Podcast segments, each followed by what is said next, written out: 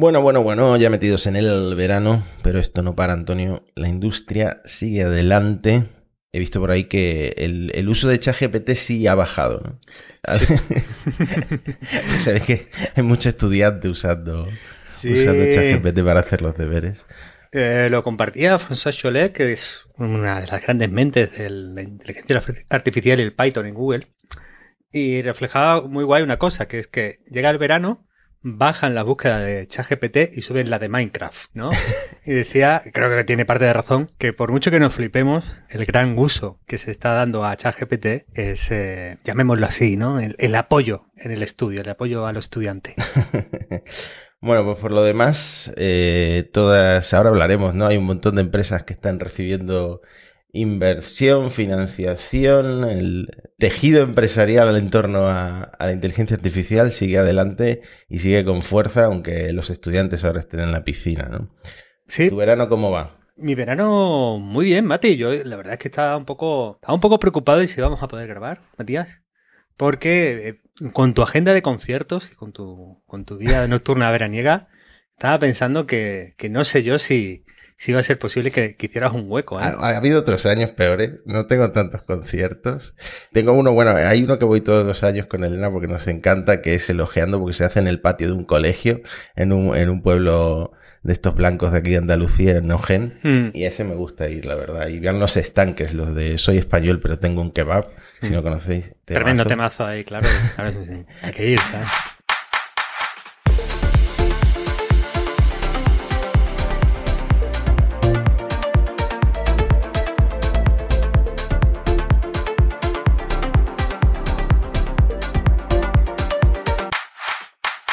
Eleven Labs, yo creo que es de las plataformas más utilizadas para hacer memes, ¿no? Que es una cosa que nosotros abogamos mucho por que los memes han mejorado en esta nueva era de la inteligencia artificial generativa. Sí, sí, sí, sí. En toda la generación de voces y en todos los vídeos de Valenciaga y muchos géneros, por lo general, en estos memes de inteligencia artificial más populares, quien ha puesto la voz ha sido el software de Eleven Labs. En este mundo del, texto a voz y de imitación de voces es de las empresas que está ahí punteras. La traemos hoy aquí porque es un ejemplo de cuánta pasta, cuánto dinero se está yendo a inteligencia artificial en esta nueva oleada de rondas de inversión, compras y operaciones. Podríamos hacer un capítulo entero de empresas de IA que reciben inversión, pero bueno, vamos a coger tres o cuatro ejemplos que yo creo que lo iluminan muy bien. Entonces, es verdad que la de Eleven Labs, bueno, una serie A de 100 millones de valor, bueno, no es muchísimo, no es un, numerazo de los que nos impresiona a, estas alturas, ¿no? Pero sí un poco interesante para lo que lo dicen que lo van a emplear, que es generar textos mucho más largos. Probablemente audiolibros y quizás también, ¿por qué no, Matías, podcast? Sí, ya han abierto un formulario para apuntarse a, a este, nuevo, este nuevo servicio que se llama Projects, proyectos, y, me ha apuntado, hay un formulario que te pregunta, ¿para qué lo vas a usar? ¿no? Y le he dicho que para hacer podcast, porque yo ya estoy pensando en cómo retirarme, Antonio, en cómo dejarte solo y que me reemplace uno de estos modelos de voces sintéticas. Vas a pegar la versión de un solo usuario para que yo no pueda sumar tías. ¿eh? Pero hay, hay más empresas, hay más startups que están eh, recibiendo valoraciones mucho más altas que me sorprende esto de, de Eleven Labs porque están sonadas, pero hay empresas donde yo creo que donde está la pasta es donde están haciendo modelos alternativos a, los de OpenAI, ¿no? Ahí es donde está la pasta ahora mismo. Sí, claro. Un poco yo creo que la apuesta del sector es que va a haber pocos grandes modelos. Esto va a ser como las marcas de coche, quizás, ¿no? Que cuando empieza el automóvil había 500 proyectos por ahí intentando hacerse un hueco y aguantaron y se quedaron una docena, ¿no? Bueno, el caso es que eh, hay una compra potente, que es la de Mosaic ML, una empresa de desarrollo de grandes modelos de lenguaje, de, modelos a los GPT-4, a los GPT-3, eh, de código abierto, lo cual era, lo hacía yo creo que bastante interesante. Quizás ha sonado menos en, el podcast y en la, industria porque, bueno, era, eh, estaba mucho más orientada a desarrolladores y que no tenía tanto un producto como ChatGPT para, para el usuario final. Pero bueno, compra de Mosaic ML 1.300 millones de dólares comprada por Databricks. Entonces, bueno, ahí empiezan a ver las operaciones grandes en este, en este entorno, Matías. Mm. Sí, yo creo que es lo que, lo que decíamos. El valor de estos modelos es no pasar por OpenAI, ¿no? Porque tener una, tener una alternativa, a lo mejor también poder ofrecerlo, que quizás sea el caso de la siguiente empresa de la que vamos a hablar, eh, a empresas como a un servicio más personalizado que, que el del OpenAI, porque sí, en Europa también se están haciendo este tipo de modelos y eh, la siguiente startup de la que vamos a hablar, aunque tenga eh, poca vida, poca, poca experiencia, un historial muy corto, es eh, Mistral AI, que es una empresa francesa que ha tenido una ronda inicial.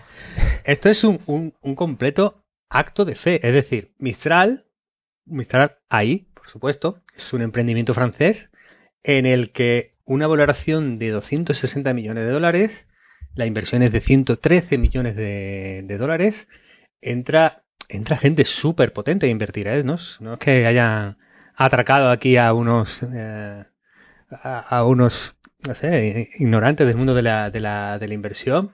Entonces, bueno, el Financial Times daba la noticia, que, era el que el destapó este tema, con un poco de mala pipa, ¿no? Porque decía, bueno, esta empresa que lleva cuatro semanas, ojo, que no ha desarrollado ni un producto y que acaba de contratar a sus primeros empleados. Valoración, 260 millones de dólares, porque dicen que van a hacer un modelo grande a lo OpenAI. Bueno, pues yo me estaba mirando el, pitch de inversores, ¿no? Ese, ese documento con el que intentan persuadir y, y justificar.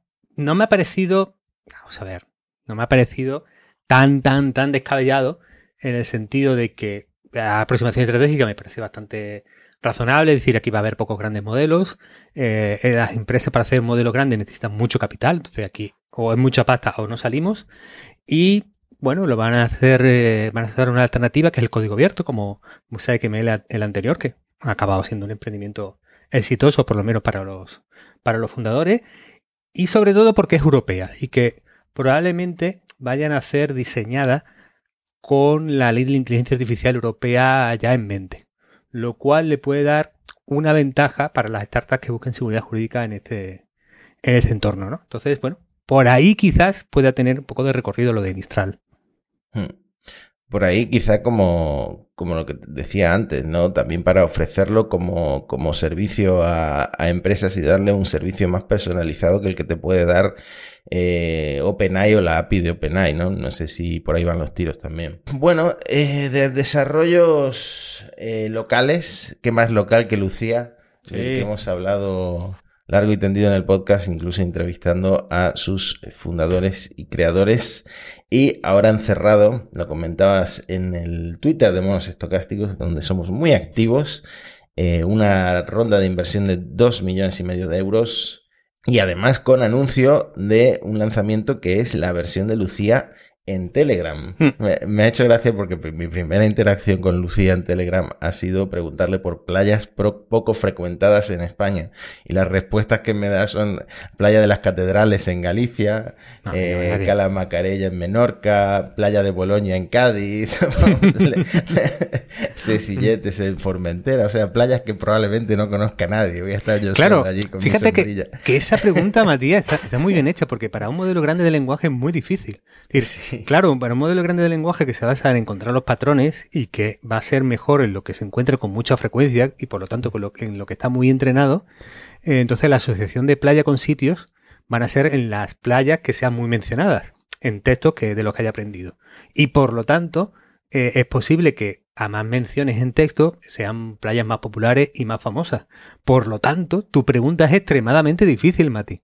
Qué bueno. Sí, sí, me he dado cuenta de que, le cuesta encontrar, pero también porque eh, no hace falta irse a la inteligencia artificial. Últimamente viajar es seguir recomendaciones. No sé si has visto que lleva un par de años en, en TikTok la tendencia de recomendar ir a Albania, a las playas de Albania. No sé por qué, pero hay TikToks. Yo no sé si esto es una campaña orquestada por Albania o por Ryanair o por alguna empresa, hmm. pero de repente todo el mundo veranea en Albania. Y el otro día eh, fue polémico el tweet de, de un youtuber de un streamer que dijo que había ido al baño y que no le había gustado nada, que está súper sobrevalorada y que no vuelve a hacerle caso a un TikTok para irse de hmm. viaje. Hombre, yo, he escuchado que las mejores paellas son las de Albania. No sé si será verdad. así que al final todos funcionamos así como ovejitas, ¿no? yendo donde nos recomienda el algoritmo. Bueno, el caso que Lucía pilla do- dos millones y medio de inversión, lo cual está muy bien.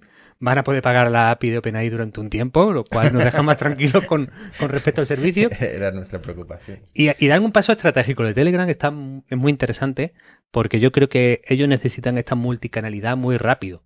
Antes de que el chatbot nativo de, de WhatsApp, que ya ha dicho Zuckerberg varias veces que, que lo traían, eh, entre en producción. En ese momento, Lucía ya, pues, digamos que esa ventaja de, de nacer en, en WhatsApp y ser el único, ser el primero o el mejor, pues probablemente la pierda. Así que la multicanalidad, primero será Telegram, pero bueno, quizás dentro de un tiempo la tengamos, no sé, en aplicación propia, en extensión de navegador. Bueno, yo creo que eh, es el camino para, para evitar ese, ese sorpaso por Mm. parte de Facebook. Tengo que decir, por si esto lo oyen los creadores de, de Lucía, que cuando estuve en las charlas estas que tiene Argentina con, con estudiantes de secundaria, eh, Lucía fue de lo que más les gustó. O sea, el hecho de poder hablar con un modelo de estos directamente en WhatsApp y, se fue haciendo como viral dentro de, de Concordia, que es la pequeña ciudad donde, donde yo nací, se fue haciendo como viral Lucía. Así que si ahora tienen muchas IPs de, de- de- de una ciudad de Entre Ríos, Argentina. Hay que subrayar, Matías, que, atención, Lucía aparece en Monos Podcast y de repente dos, dos cosas. Éxito internacional, millones de inversión. Yo veo un patrón de única empresa entrevistada en Monos. Bueno, el 100% de las empresas entrevistadas en Monos van para arriba a, a lo loco, Sí, Matías. sí, sí. Deberíamos tener eh, de sponsor de aquí a 2027, como decía el otro día por Twitter, con lo, con lo bien que lo hacemos y cómo lanzamos al estrellato a, a empresas.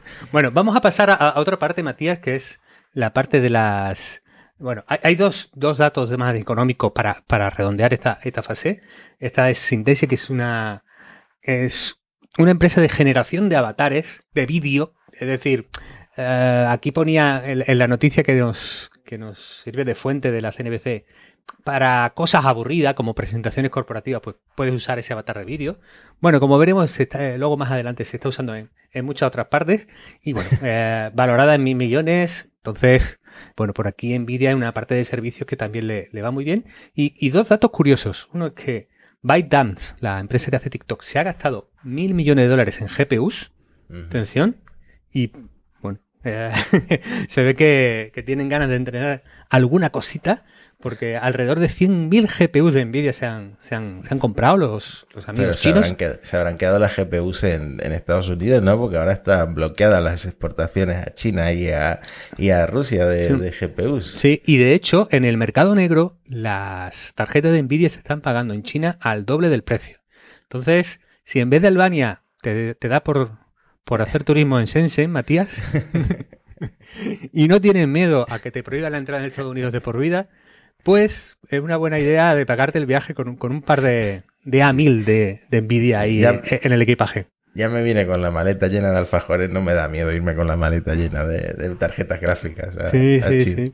sí. Muy bien, pues más cositas, Matías. Hay, hay una parte que no estamos tratando tanto, que parece que está un poco pues, en segundo plano, que es la parte de la IA generativa. Y aquí ha habido una noticia que, ha golpeado fuerte, Matías. Ah, bueno, te refieres a lo de la serie de Marvel, Secret Invasion, Invasion. Bueno, esto no entiendo, de verdad, en qué cabeza cabe que con todo lo que está pasando, no solo ya con los artistas y las ideas generativas, sino también con eh, los guionistas que están en pie de guerra contra Hollywood, están con estas huelgas y una de las cosas que exigen es que no se use inteligencia artificial en las producciones, no me cabe en la cabeza que Marvel subcontratara la intro de esta serie Secret Invasion a una empresa que usó inteligencia artificial generativa para crear la- las animaciones, ¿no?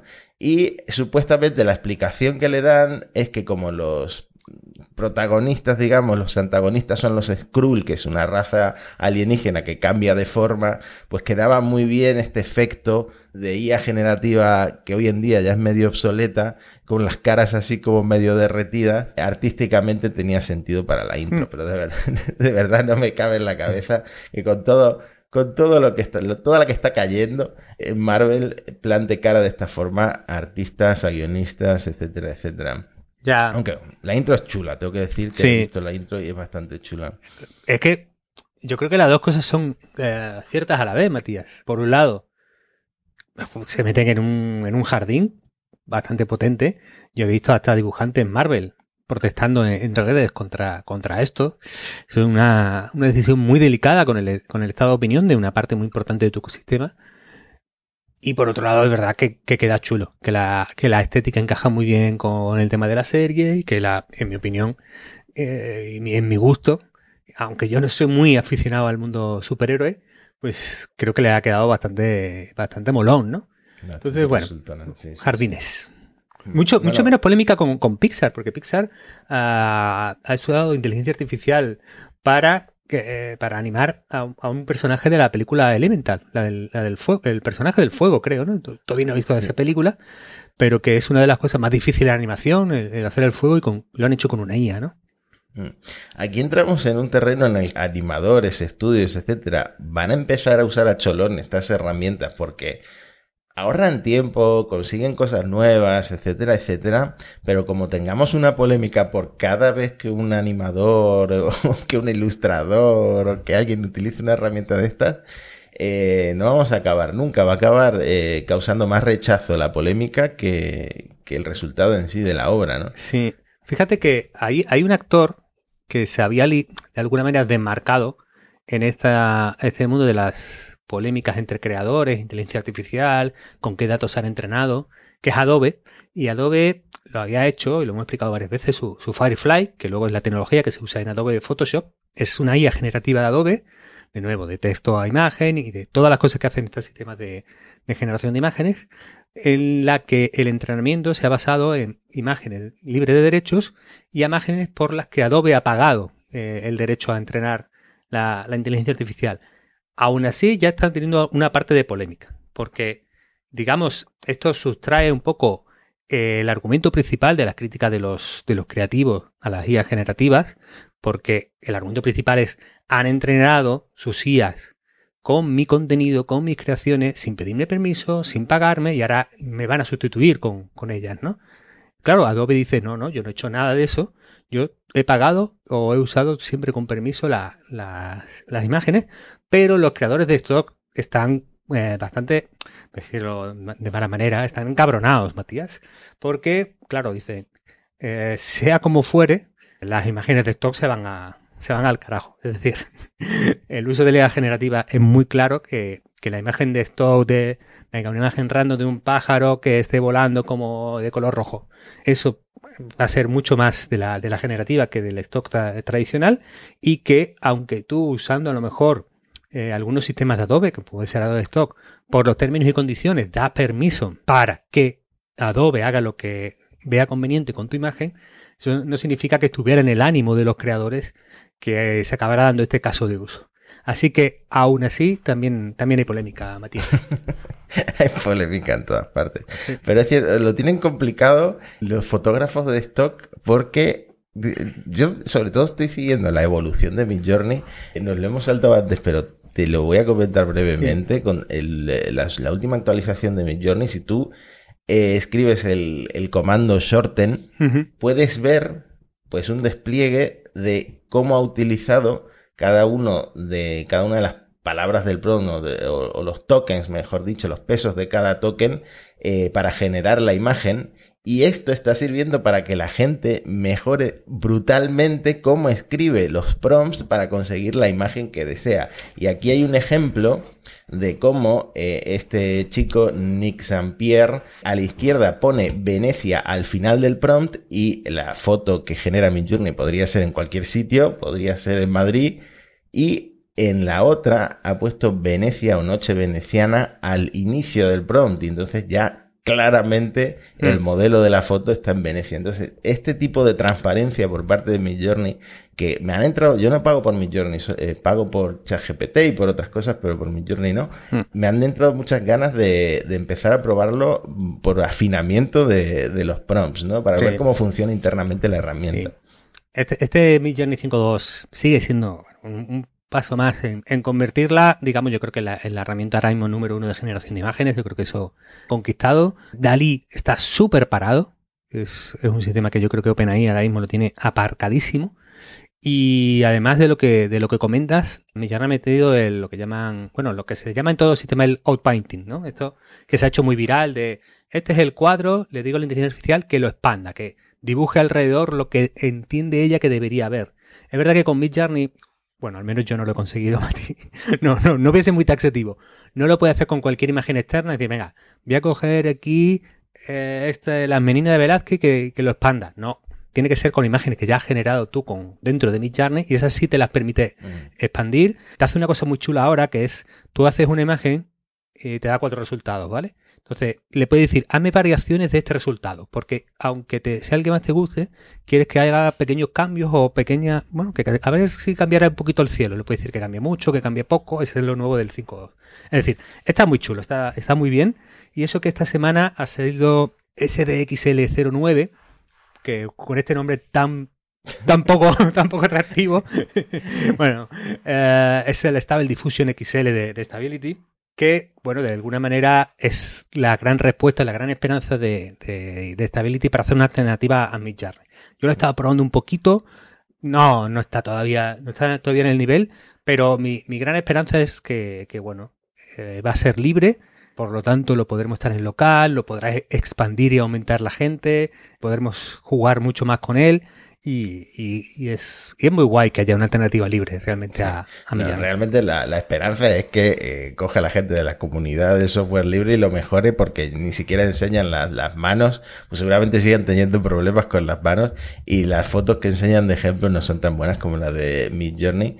Pero bueno, esa es la, esa es la esperanza, eh, que llegue la, la comunidad de desarrollo del, del, software libre, del código libre, y la mejoren. Yo estoy probando la beta de Photoshop y tengo un proyecto de memes en, en mente para publicar en un hilo, en un hilo de Twitter que es ampliar momentos históricos eh, de España, como las vecinas de Valencia, o, la bofetada del Caranchoa, o el niño este gallego que estaba cagando y descubrió un, descubrió un incendio. es curiosa tu visión de los momentos históricos de España, es curiosa.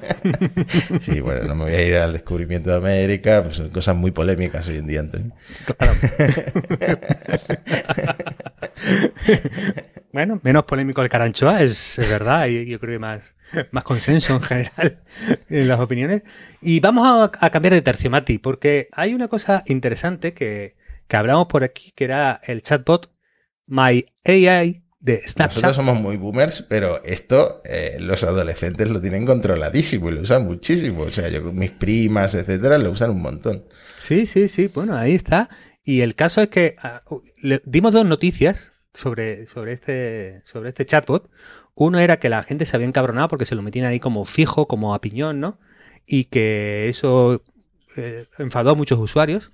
Y luego que era un chatbot que sufría de, de acoso por parte de los adolescentes. Era el primer caso de maltrato de una IA por parte, masivamente por parte de, de los usuarios humanos, Matías.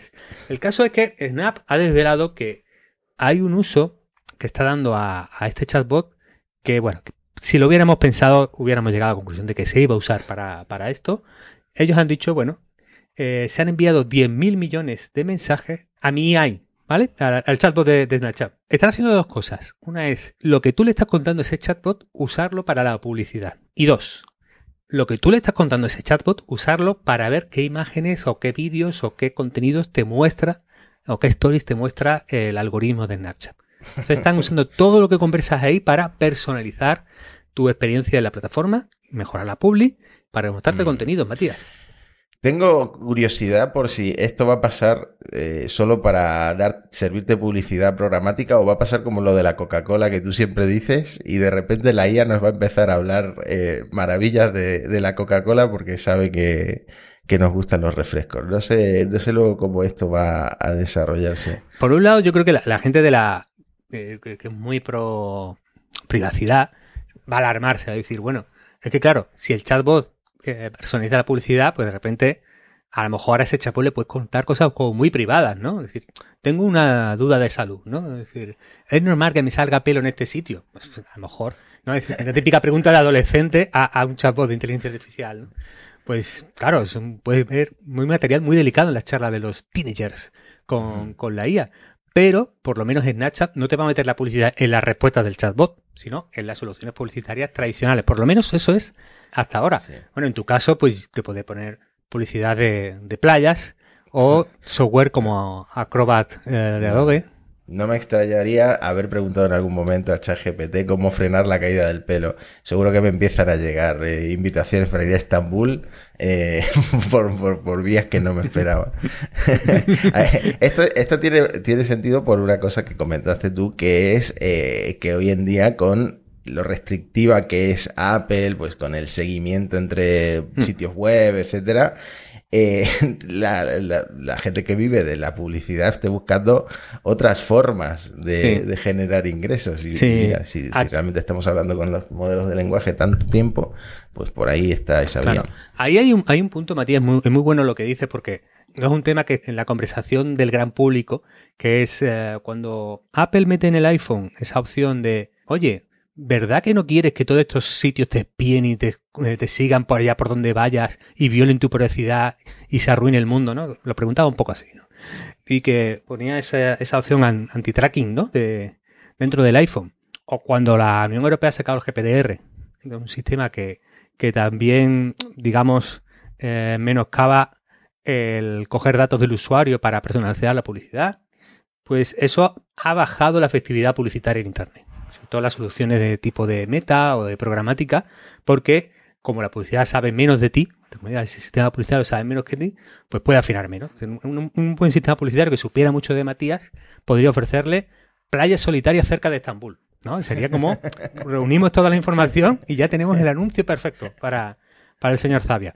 Claro, ante esto, pues Meta ha perdido miles de millones y es verdad que esto perjudica a grandes empresas, pero perjudica también a los pequeños. ¿Por qué? Porque si tú tienes un pequeño emprendimiento de Internet que tiene que captar usuarios, eh, conseguir usuarios cuesta dinero. si, te sobran y te caen del cielo, pues no tienes problema, pero la mayoría de las empresas digitales compran esos usuarios. Compran esos usuarios en el sentido de que gastan dinero en publicidad para captarlos. Si el precio de captación, el CAC de usuario, te sube mucho, pues la rentabilidad de tu negocio se ve menoscabada o puede incluso no existir. Por lo tanto, estas medidas anti-publi tienen un impacto muy fuerte en el ecosistema digital, lo, han tenido. ¿no? Total, que esto puede ser una vía para regatear esa, medida, esa medida estamos hablando esto, hay un comisario europeo encargándose de que por cuestiones de privacidad esto sea inviable. lo siento, Snapchat, pero no. algo, algo harán, sí, sí, sí. bueno, pues donde hay proyectos que todavía los comisarios europeos no han llegado, Matías, es en Puerta Grande o enfermería.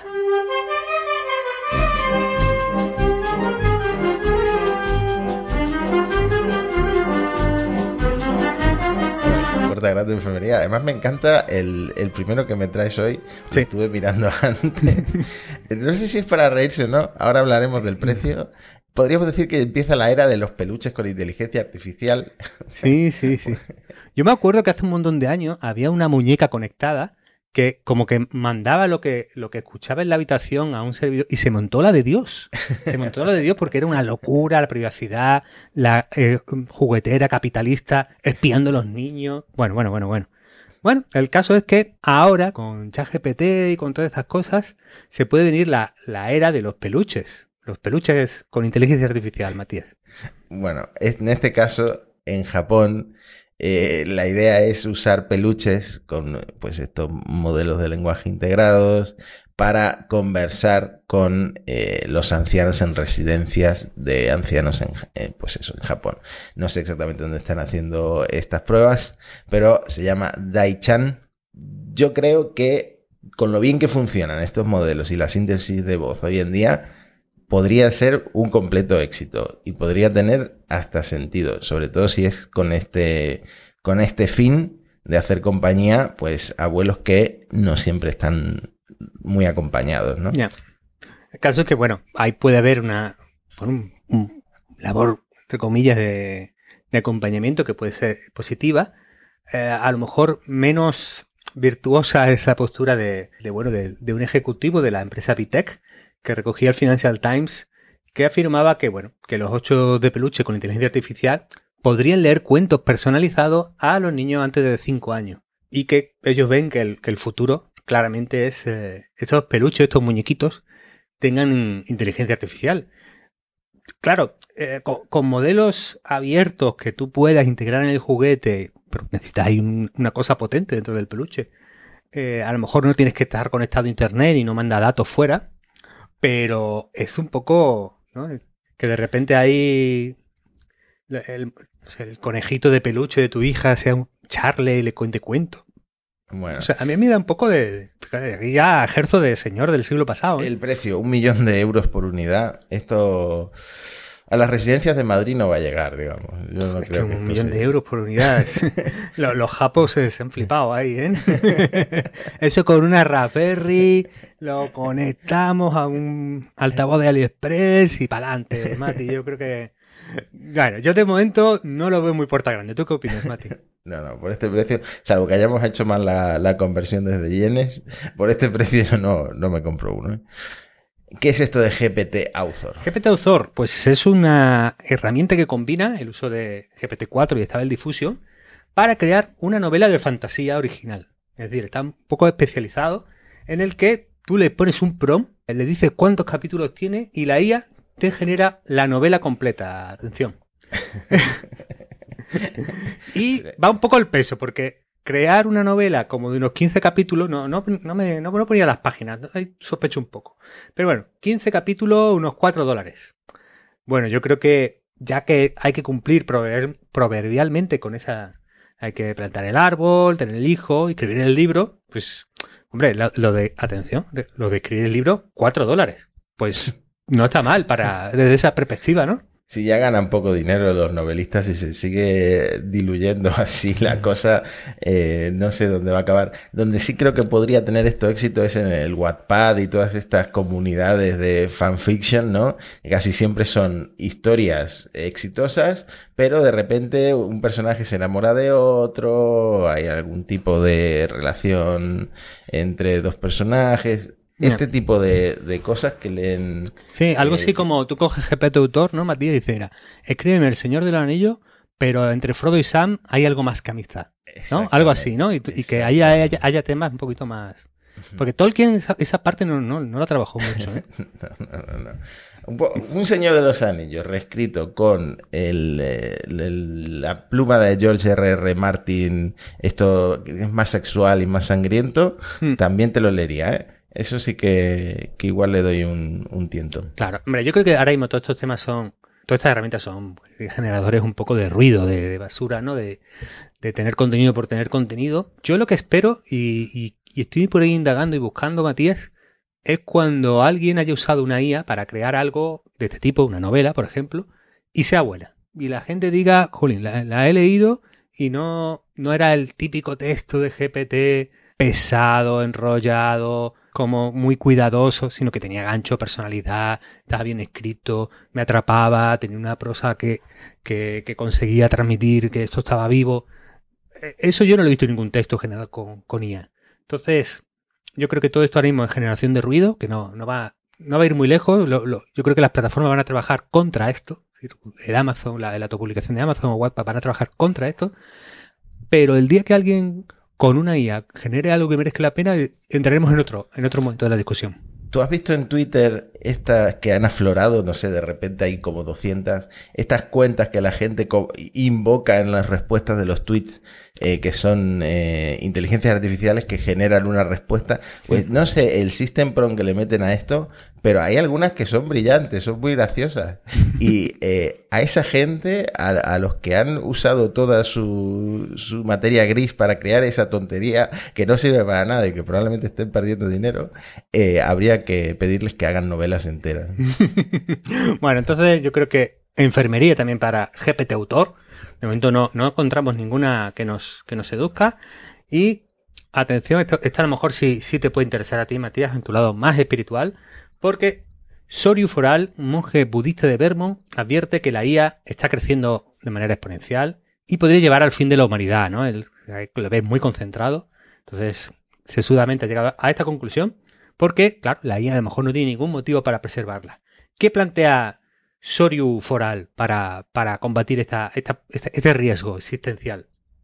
Ofrece consejos espirituales y retiros de imitación para investigadores y desarrolladores de IA con el objetivo de influir en la tecnología y en las personas que la creen. Entonces, si integramos la iluminación budista en, la, en el código de la IA, que piensa este, este, este monje, entonces la IA seguirá un camino espiritual y protegerá la vida en la Tierra, Mati. ¿Cómo lo Eh, ves? Pues es que lo siento, pero no puedo fiarme de una persona que parece peinarse las cejas. Si te Mm. fijas en la foto, tiene las cejas como, como levantadas. Bueno, no sé, cosas de monje, supongo. Yo, si tuviera que, que Mm. retira- hacer un retiro espiritual, no querría saber nada de la IA ni de la tecnología. Querría estar en contacto con la naturaleza y olvidarme de todos estos avances. Vale, vale, vale. Bueno, pues tampoco eh, un día de, de continuos de continuas enfermerías. Vamos, vamos a la última posibilidad, Mati, porque tenemos muchas más noticias. Entonces, yo creo que esta a lo mejor, no sé si te, te va a convencer, porque cofundador de DeepMind, que ya no sigue en la compañía, Mustafa Suleiman, dijo que las guías modernas pueden pasar el test de Turing y que el test de Turing ya no es un hito significativo para la inteligencia y ha propuesto, atención, lo, lo salió el otro día en el, en el, en el mixio de Barredo, una versión moderna que era dar a una IA 100 mil dólares y a ver si puede ganar un millón. Si hace eso, demostraría una int- inteligencia artificial eh, verdadera y ya, ya se acabaría el debate esta de si, si- si- si son inteligentes o no. Tengo dos dudas. Dos dudas. Primero, ¿cuántas personas pueden o empresas pueden darle 100 mil dólares a una inteligencia artificial así por las buenas? Bueno, bueno. Y, y mi segunda duda, ¿quién haría público esto si consigue el billón de, de dólares? O sea, yo lo, lo primero que haría sería callármelo. Absolutamente. Lo que pasa es que ahí hay dos niveles de inteligencia, la que te los devolvería a ti, Matías, y la que se, lo, se lo gastaría en GPUs calientes, Mati, por ahí. Bueno, yo creo que es, es, un, es una visión ultra, ultra capitalista la de Suleiman, ¿no? Esto de que invierta 100.000, ¿no? A lo mejor se podría hacer una, una versión más pensando en lo público, que es, oye, que una IA que se integre en un sindicato y consiga que suban los trienios de, los funcionarios de prisiones, ¿no? Pues de repente puede ser análogo, ¿no? Puede decir, esta IA realmente inteligente o que discuta ahí con, con la patronal y consiga descansos de cinco minutos para fumadores y no fumadores al día. Entonces, si consigue eso, pues también demostrará inteligencia y no tendrá esta visión ahí como de inversora agresiva que quiere Mustafa. Ah, muy bien. Mira, le podemos dar la puerta grande por, por lo menos ser original y querer darle una vuelta al, al test de Turing. Perfecto, perfecto. Bueno, pues tenemos más cositas porque ha habido nuevas cifras en adopción de, de temas de, de apoyo a la programación con la inteligencia artificial y parece ya cada vez más claro, Mati, que básicamente la primera gran industria en la que se ha integrado, no de manera absoluta, pero sí de manera mayoritaria, la inteligencia artificial es en el desarrollo de software. Mm, Tiene sentido porque, primero porque los desarrolladores son personas eh, techis que eh, probablemente han adoptado estas tecnologías antes y por otro lado porque los que trabajamos, por ejemplo, como yo, en eh, redacciones, en escribir, todavía no le hemos conseguido sacar punta como, como los desarrolladores pues para localizar bugs, para generar código. Eh, todavía no está, no están estos modelos al nivel eh, que yo necesito para publicar una noticia, por lo menos eh, en mi experiencia. Así que le veo sentido. Sí. El, hombre, el CD Gi- GitHub dice que, que pronto el copilot de, de GitHub escribirá el 80% del código. Significa que no que el desarrollador desaparezca, sino que se tendrá que concentrar en el otro 20%. Bueno, eh, es una, es una manera de verlo. Ahí hay preocupación en el mundo de los desarrolladores. El otro día me cruzaba con un hilo, creo en Hacker News, Hacker News o en Reddit. Bueno, era, era en uno de estos foros en los que un programador decía, joder, esto es tan bueno que, madre mía, llevo 25 años de profesional, me ha costado la vida llegar a una posición económica, de, bueno, seniority, ¿no? De profesional, tan, de, de este nivel, que, que, que de repente ahora esto explote y se vaya todo al garete, bajen los sueldos, haya despido o lo que sea, me tiene acojonado, básicamente, ¿no? A lo mejor es que hay, hay, una mano eh, negra intentando que bajen los sueldos, porque ya lo de los 100.000, 200.000 dólares al año se ha vuelto insostenible, no lo sé, no lo sé. Hombre, mano negra, mano negra, yo creo que está clarísimo, ¿no? Que, que hay una parte en que, eh, bueno, es, vuelta, vuelta a la discusión de siempre, ¿no? Yo creo que parte de sueldos y despidos depende de, de una cosa que es, como esto va a aumentar la productividad de los programadores, había muchos proyectos digitales que no se hacían por coste, o entendiendo el coste como la parte de pasta que te tiene que gastar o coste de oportunidad? Mi impresión es que sí. Es decir, mi impresión es que si aumentamos la productividad y es más barato hacer proyectos de software, mucho de lo que se quería hacer pero no se hacía por costes, se empezará a hacer. Y por lo tanto, no bajará la demanda de programadores, aunque estos aumenten bastante su productividad. Esa es mi, mi hipótesis de partida, por lo menos para el corto plazo, ¿no? Y bueno, que esto ya está metidísimo, está claro. Es decir, eh, había una encuesta que decía que el 92% de los desarrolladores que usan GitHub usan también alguna herramienta de, apoyo a la programación. Es decir, esto va, va palantísimo. Y hay una cosa interesante, Matías, que el otro día hablando con, es que no me ha dado permiso para decir la consultora, pero con el CTO de una consultora potente, que ambos conocemos, en España, nos explicó un enfoque que para mí era contraintuitivo. Él decía que en esa consultora iban a utilizar ChatGPT, GitHub Copilot, herramientas de este tipo, solo los programadores senior. Me extrañó porque le dije, bueno, es que precisamente a quien más va a ayudar una herramienta de este tipo es un junior. Y decía, no, pero, eh, bueno, me decía, puede que sí, pero lo que nos preocupa es que un junior usando esto no entienda lo que está pasando, no entienda realmente lo que la IA ha, ha programado, las consecuencias que puede tener, las consecuencias de segunda derivada que puede tener dentro de un sistema, y ellos tienen que aprender a hacerlo solo y una vez que han llegado a, dominarlo, pues ya le meteremos la, IA. Y que un senior, cuando ve lo que ha hecho la IA, ya puede detectar muy bien por dónde van los tiros y por lo tanto es más seguro que la, que la utilice. Y me pareció que, bueno, es una postura bastante original.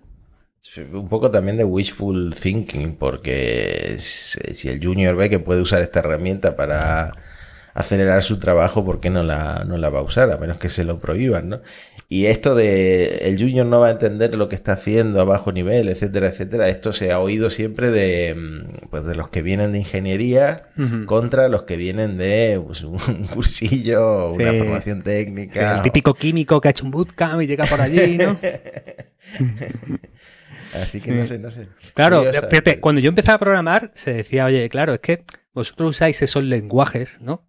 Ofuscan, automatizan el manejo de punteros. El manejo de punteros en programación básicamente es que o tú gestionas dónde, dónde está la siguiente posición de memoria en las estructuras de datos o lo hace automáticamente el lenguaje. Claro, cuando lo hace automáticamente el lenguaje, te está ocultando todo eso y de alguna manera te ahorra, eres mucho más productivo porque el manejo de punteros es complicado, lleva tiempo programarlo, te puedes equivocar mucho, bla, bla, bla, bla.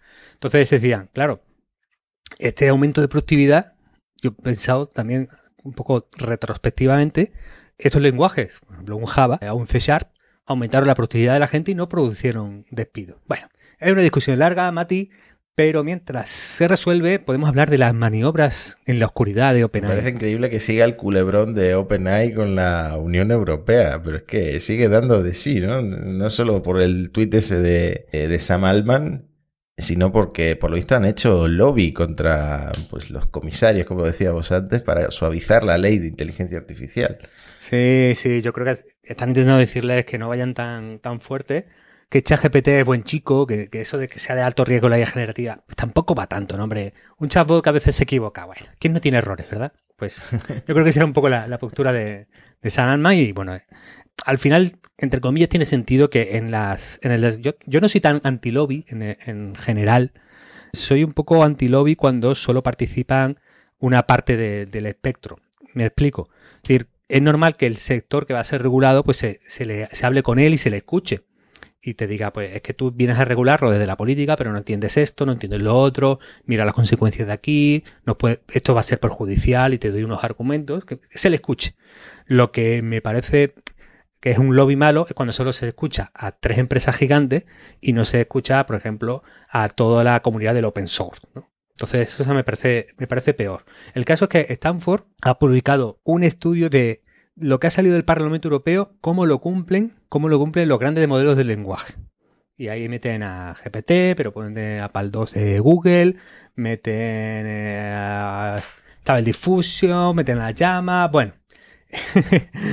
claro, siendo 48 cumplo, cumplo con el, con el modelo, tenemos que el que más cerca está de cumplirlo es Bloom, que es un proyecto libre que además se liberó aquí en Europa y que bueno, lo puedes probar en, en Hanging Face, pero que cosas como OpenAI está en 25 de 48 que cumple la mitad más una mijita. Está muy lejos de, cumplir eso y es normal que todo lo que tendrían que cambiar en, el modelo, todas las cosas que tendrían que hacer, bueno, no cambien el modelo, a lo mejor es eh, parte de lo que le falta es ser transparente con el dataset. Pues le, le, costaría mucho, ¿no? No sé, mientras sean cosas que no empeoren la, la, calidad de los resultados y solo mejoren la seguridad y la privacidad de ChatGPT, pues a tope con la, con la Unión Europea, ¿no? Eh, y luego depende de, cómo afecte al, pues, al tejido europeo del que hablábamos antes, que por ahora es un poco paupérrimo en, en, startups de inteligencia artificial, fuera del Reino Unido, claro. Sí, fíjate que a mí lo que más me preocupa de, la aproximación europea es eh, que perjudique al ecosistema open source y que eso, ya que Europa no tiene ningún gran modelo de lenguaje, perjudique al tejido alternativo a no depender de Google, OpenAI, Microsoft que pueda haber en Europa.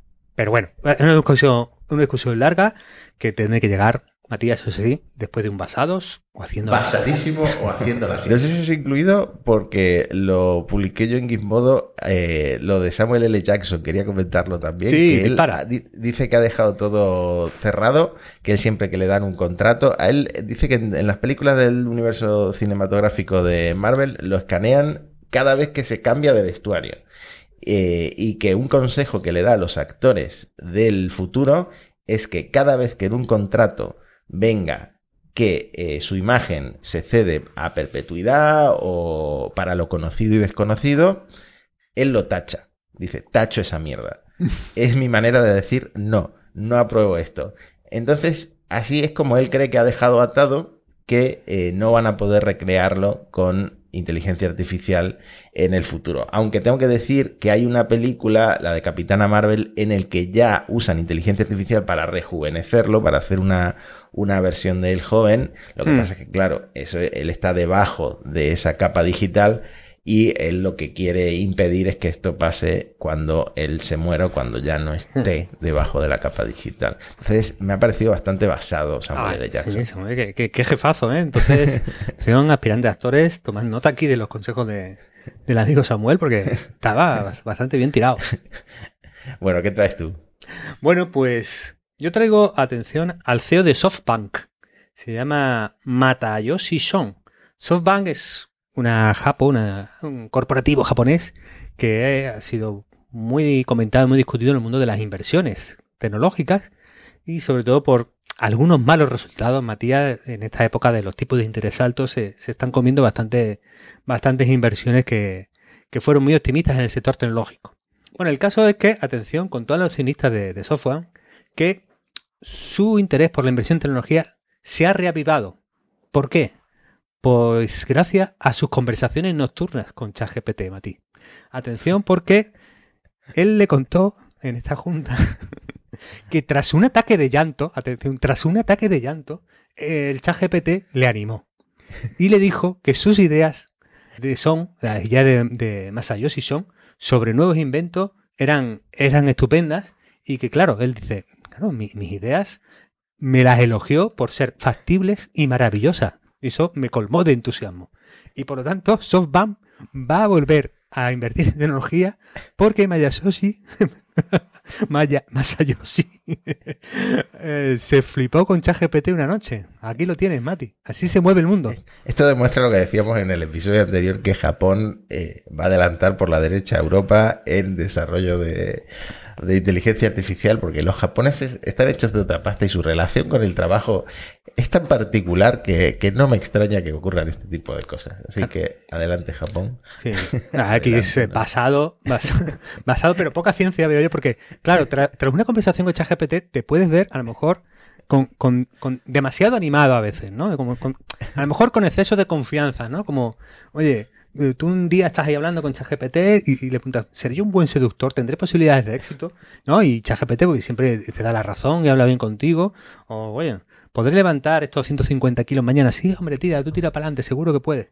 A veces, este envalentonarse con ChatGPT puede tener nefastas consecuencias, Matías. Por cierto, por si nos escucha algún argentino, me di cuenta en Argentina que si tú hablas de tipos de interés altos, como has hecho tú, Antonio, en Argentina igual te mandan al carajo. porque, yo comenté, nada, que tuve mala suerte con mi mujer porque compramos, pues ya había subido el Euribor, no sé qué, no sé cuánto. Y claro, me contestaron, no, aquí eh, la hipoteca a lo mejor es un 100% de interés. Entonces, claro, te tienes que callar porque cada uno tiene su escala de, de problemas. Sigamos con haciendo de la ciencia. Bueno, pues hay una noticia que me da tristeza, Mati, porque un consejo que dimos, aquí vamos a reconocerlo, no ha surtido buen efecto. ¿Te acuerdas cuando dijimos que la inteligencia artificial iba a servir para el fake it until you make it? Era esa parte en la que tú vas a lanzar una app, no te preocupes por no tener usuario ya la de cientos de bots, de miles de bots, de decenas de miles de bots de inteligencia artificial, que parezca que es un exitazo y luego ya cuando venga la gente, pues los vas quitando poco a poco. Pues atención porque esto, incluso antes de que nosotros lo recomendáramos, ya lo estaba practicando la aplicación In Real Life. Porque, que acaba de cerrar porque In Real Life no tenía usuarios reales. Atención, porque era una empresa respaldada por SoftBank. Se cierra el círculo, Matías. claro, cuando llegaron a la conclusión y el Consejo de Administración vio que el 95% de los usuarios eran falsos, dijeron que, mira, vamos a cerrar. Dicen que van a devolver la pasta. Yo creo que a lo mejor eh, los fundadores se fugan a Albania con las ganancias. Eso no lo sabemos todavía. Pero, atención aquí, un consejo que dimos Claro, en real life no, no ha tenido éxito con él, Mati. Yo me, siento un poco responsable de este fracaso. Lo, irónico es que se llame en real life y no tuviera usuarios reales, ¿no? Esto. No, no, no. Todo lo que, todo lo que tenga que ver o que tenga tangencialmente que ver con una red social, por favor, si tenéis dinero, no invirtáis en nada que tenga que ver con una red social porque todo es tan falso que da miedo. Bueno, bueno, yo creo que vamos a aparcar ya el, basado porque SoftBank se, se le ha comido a la sección. Y hay dos, dos noticias que me gustaría que nos diera tiempo a hacer, que es, atención Matías, la Junta de Andalucía apuesta fuerte por la inteligencia artificial y ha llegado a un gran acuerdo con, con Microsoft para ponerlo en marcha. Ah, no me había enterado de esto. Cuéntame, cuéntame. Sí, sí, sí, sí, Bueno, yo me, he leído eh, la nota de prensa de, Microsoft, un cierto comunicado que hizo la Junta y luego gente interna de la Junta me ha pasado el BOJA, el Boletín Oficial de la Junta de Andalucía, en la que se establece la estrategia de cuatro retos y doce objetivos estratégicos. Bueno, lo, pondremos en la, en la newsletter para todo el mundo que, que ya sabéis que todas las noticias, muchas de las que nos salen en el podcast, van a estar ahí y así no, no os perdéis nada de lo interesante en inteligencia artificial. Pero bueno, aquí eh, hay mucha palabrería, es decir, cosas concretas, muy poquito. Mi impresión es que en soporte al ciudadano, en atención al ciudadano, es una de las áreas donde claramente se va a intentar meter eh, IA generativa, contextos, etcétera, pero que bueno, de momento además, eh, yo creo que ambas organizaciones quieren decir, oye, estamos en esto, estamos en lo último, estamos en la pomada de, la moda, pero no hay nada concreto que os pueda asustar y por lo que nos podáis criticar. Así que están intentando mantener ese equilibrio, pero bueno, ahí está. También ha surgido que Portugal, eh, publicada Business Insider, planea probar la respuesta llamada de emergencia mediante un chatbot de IA basado en ChatGPT y podría llegar en 2025. A mí esto ya, cuando ya concretan en qué lo van a usar, ya cuando me suelta un poco más la alarma, yo no lo usaría en emergencias, claramente. Yo lo usaría probablemente en asunto menos delicado, porque como venimos hablando, estos bots en producción inventan, equivocan, eh, tienen una tasa de error. Entonces, para algo muy delicado como una emergencia, amigos portugueses, no parece lo, mejor, lo mejor eh, pensado. Bueno, pues nuestro aviso para nuestros vecinos lusos. Pero antes de, alejarnos de Andalucía, eh, deberíamos empezar una sección, una cosa que te quería proponer, de hmm. gente que contesta como si fuera un modelo de lenguaje. Porque el otro día se hizo viral un tuit de un chico que le preguntó a su casera quién era el presidente de la comunidad y la casera, la casera respondió, es Juanma Moreno, es del PP. Así que te propongo eso, ¿no? Una sección de eh, personas humanas que contestan como modelos de lenguaje. Muy bueno, muy bueno, muy grande. Lo, lo- lo tendremos anotado. Atención. La inteligencia artificial nos, nos conquista y nos sirve de modelo. Y bueno, damos un repasito a Google que lo tenemos un poquito abandonado porque ha hecho cositas, Matías. Ha hecho anuncios y lo podemos resumir muy rápido. Le ha dicho a sus empleados que no incluyen información confidencial cuando usen BART. Es decir, es un poco decir.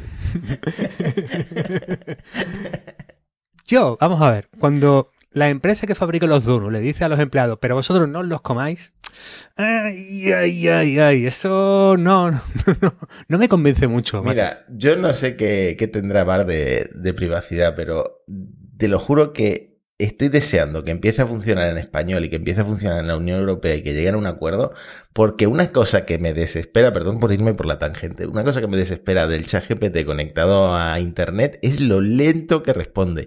Y Bard es instantáneo. Sí. Entonces, si no habéis probado Bard, os aseguro que la experiencia en ese sentido mejora mucho la de ChatGPT, aunque luego ChatGPT tenga mejores respuestas. Sí. Así que a ver si a ver si nos llega, a ver si nos llega, estoy deseando Bueno. que llegue. El mensaje de Alphabet, ah, ya diciéndolo sin, sin bromas, es que, claro, usad BAR, si, si, si le dice a los usuarios de Google que usen BAR, pero que no metan información confidencial. A mí esto me extraña porque, claro, le estás dando información confidencial a otra empresa que eres tú misma. Pero claro, entiendo que ellos lo que no quieren es que si eso se utiliza para que BAR eh, reentre- se reentrene, haya información confidencial de Google en ese entrenamiento que luego no puedes sacar porque no está almacenada, está aprendida en la red. Entonces es un asunto bastante curioso, ¿no? Es la misma lógica que cuando Samsung, etcétera, prohibieron usar ChatGPT, que, que Mm. se acabara esa, esa información confidencial filtrando Mm. el propio reentrenamiento de- del modelo. Claro, con, la, con el añadido de que esta vez esta- es, es tuyo el, el- el modelo. Pero bueno, Eh, han sacado AudioPalm, que es un modelo multimodal súper interesante porque mezcla PAN2, el de creación de textos, con Audio LM, que es ese tan chulo que tenían de, generación de voz. Y bueno, esto además ha- han, detectado una cosa que, bueno, eh, están descubriendo, eh, podemos profundizar un montón, pero bueno, que dicen que incluso la, la multimodalidad mejora la generación de texto. Es decir, que, que el, que el modelo sea multimodal hace que el conjunto del, del nuevo modelo sea mejor que el de puro especializado en texto. Entonces, yo creo que es súper interesante. Van a hacer, eh, lo presentaron en la Bitcom, que YouTube tenga una herramienta de doblaje de vídeos automático. Es decir, no solo que te haga la transcripción a subtítulos, que es lo que ya tenemos, eh, no solo que esos subtítulos estén traducidos al idioma del espectador no basados en lo que eh, el youtuber eh, utiliza como lenguaje, sino que el propio youtuber con su propia voz puede estar doblado a otro idioma. Y por lo tanto podemos tener por fin, Matías, nuestro sueño, que es eh, monos estocásticos conquistando Polonia, por ejemplo. Bueno, conquistar Polonia nunca sale bien, pero... ¿Por qué he dicho eso? no, pero me da pena porque ahora los chavales no van a, no van a aprender inglés, van a ver todos los vídeos doblados. ¿no? Era la- una de las formas de, de aprender inglés. Sí. clásicas era ver vídeos de YouTube de youtubers. Claro, yo le veo un feo, Matías, que es la sincronización labios-lenguaje. ¿No te pasa cuando en streaming estás viendo algo y de repente ha habido una décima de segundo de, de sincronización entre la boca del, del actor y el sonido y de repente ya no puedes hacer otra cosa que fijarte en eso, obsesionarte y, y- y- y- y no poder disfrutar del, del programa? Claro, con esto, en en polaco, Matías, no, ¿cómo va a sincronizar tu charla sobre los tipos de enteros argentinos en polaco? No, pero esto se, se acabará, la misma tecnología que los deepfakes se acaba, se acaba cambiando también lo de los labios para que coincida con, con el doblaje. O sea, todo, la inteligencia artificial te va a solucionar, te lo guisa y te lo, y, y se lo come también. Todo arreglado. Palantísimo. Bueno, última cosa, pero es que no quería dejar, eh, porque ha salido, vamos, esta, esta madrugada antes de que grabemos, porque Hasabi en Wired la ha soltado, la ha soltado Matías, y yo estoy bastante nerviosito y bastante emocionado con esto, porque dice que su siguiente gran modelo, que es Gemini, ¿te acuerdas que cuando Google hizo su presentación grande, dijo, bueno, tenemos para el 2, pero lo fuerte será cuando llegue Gemini? Bueno, pues dice que va a usar pues, las técnicas de entrenamiento de los modelos grandes de lenguaje actuales, pero que van a ayudar con las técnicas que utilizaron para AlphaGo, es decir, el, sistema de que jugaba al Go, que protagonizó aquellas, aquel documental de Netflix tan chulo y que, bueno, se basa mucho en aprendizaje por refuerzo. Y aquí recomendamos nuestro capítulo sobre aprendizaje por refuerzo que tenemos en el, en el podcast. Y que, claro, yo estoy emocionado porque eh, Hasabi no es un bocazas. Este es uno de los grandes genios de la inteligencia artificial de los últimos 20 años.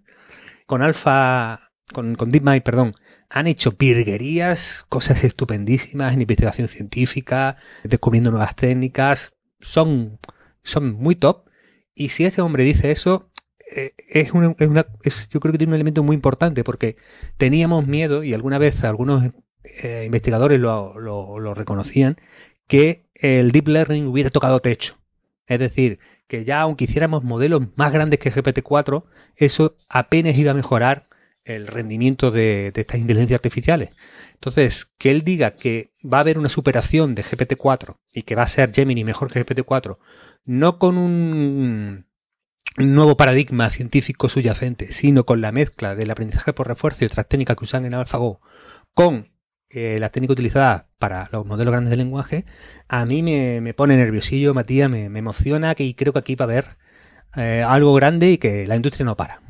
Hmm. Bueno, se ve que te fías mucho de, este hombre y que no se está tirando un farol, ¿no? Y, que realmente tienen algo grande a la vuelta de la esquina y que ojalá lo podamos probar, ¿no? Que eso es lo importante, que podamos jugar con él. Y además, una cosa clave para que tú también confíes en él, me da la impresión de que no se peina, no se peina las, las cejas, Matías. Veo una foto de Lara aquí delante y creo que la lleva normales. Le salen anuncios de Estambul también. eh... bueno, yo creo que con este chiste lo podemos dejar. Haced caso, Antonio, leed nuestra newsletter monosestocásticos.com, seguid eh, nuestra cuenta de Twitter. Eh, hemos abierto también un TikTok, por ahora solo tiene un vídeo. Y vamos a seguir eh, conquistando redes sociales, pero lo importante es que sigáis aquí una semana más en el podcast haciendo este repasito de noticias, inversiones y lanzamientos.